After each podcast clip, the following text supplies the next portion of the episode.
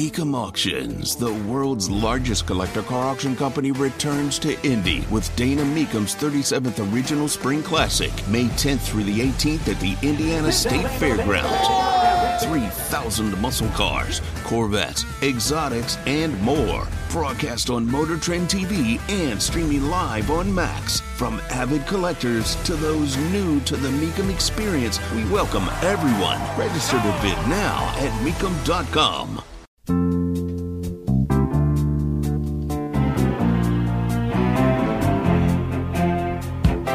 does the UAW strike go from here? Because, as is reported, the United Auto Workers may have a deal with Ford, might now have a deal with Stellantis, but they're doing more walkouts with General Motors. Tony Katz, 93 WIBC. Good morning. You have got a walkout at a factory in Tennessee. This to apply pressure to GM to come to a deal. UAW confirming it was, I think, Friday they had reached a tentative agreement with Stellantis, which owns uh, Chrysler. Just like they said they have come to a deal with Ford, but the Ford stock has not been responding like, hey, this is a good thing. They're like, oh no. Now, this goes kind of with another story. And never let it be said that I do not discuss everything under the sun. America is not buying into forced EVs. If you want an electric vehicle, you should be able to get one. That they're on the market doesn't bother me at all. Hybrids, electric vehicles, some people want them. For some people, it's perfect. For some people, it's a dream. Go ahead. So you should. And, and people have said to me, "How in the world do you do the ads for uh, for Andy Moore Ford and and the electric vehicles?" And the answer is because they're a local car dealership and a local group, and I want to be supportive, and it makes sense to to have an advertiser who's right here in Indianapolis. You know that advertiser sells? A whole bunch of things. And one of those is electric vehicles because Ford offers them. Should we not talk about it? That's insane. It would be insane to be like, oh, I would never. I want to see Andy Moore Ford thrive. I want to see the whole Andy Moore group thrive. Thrilled to have them and more than happy to talk about it. And I've talked about my experience.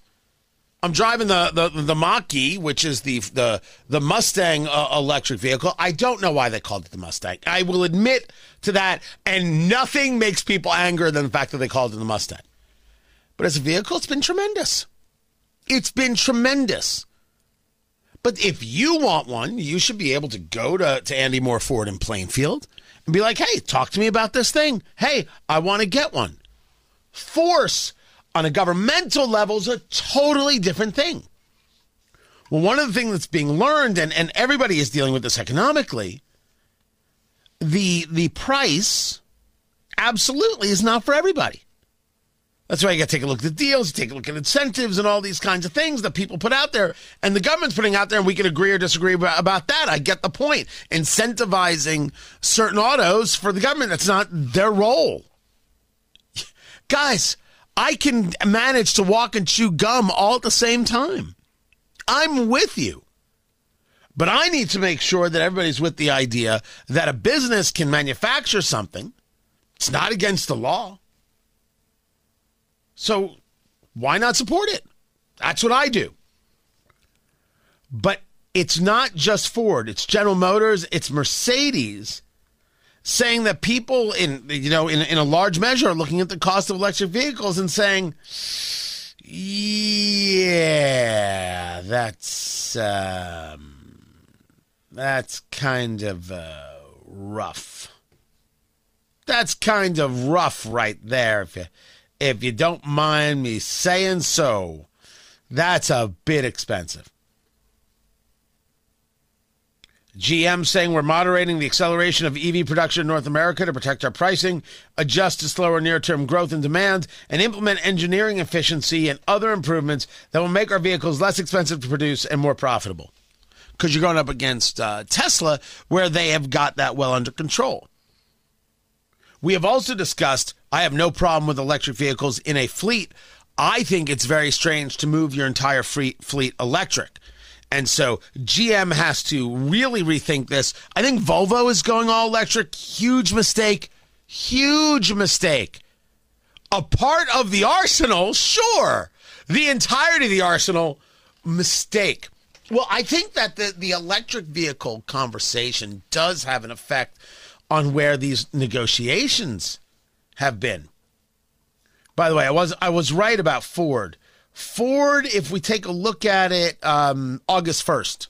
I don't know if that was before the strike or not. Uh, August first, yeah, it was that was before the strike. Was thirteen dollars a share, thirteen point four two. On the day before the announcement, or the day of the announcement that they had worked a deal with uh, with United Auto Workers, it was eleven dollars and thirty five cents a share. Okay, went down two bucks. In a day, it went down to nine ninety six a share. That kids was a hey, we don't necessarily like this agreement. Well, I think that the the electric vehicle part of it's going to end up being a part of it as well. Now, what happens with with General Motors now? The Spring Hill, Tennessee facility was was was walked out. I think that's where they make trucks. Spring Hill makes uh, the Cadillac SUVs, and they make engines. So that's a that's a plant that that makes the money. So I don't. I, I honestly don't know. Now I will tell you, I had also thought that things were not going great, but I never knew, um, you know, what was going on behind the scenes. I didn't think things were going well. These deals right now with Ford and Stellantis are tentative. Tentative. They haven't been they haven't been completed yet. So anything can go wrong. Will Stellantis or will General Motors come to a deal soon? I don't know. I really don't know where they're at. We will watch and see.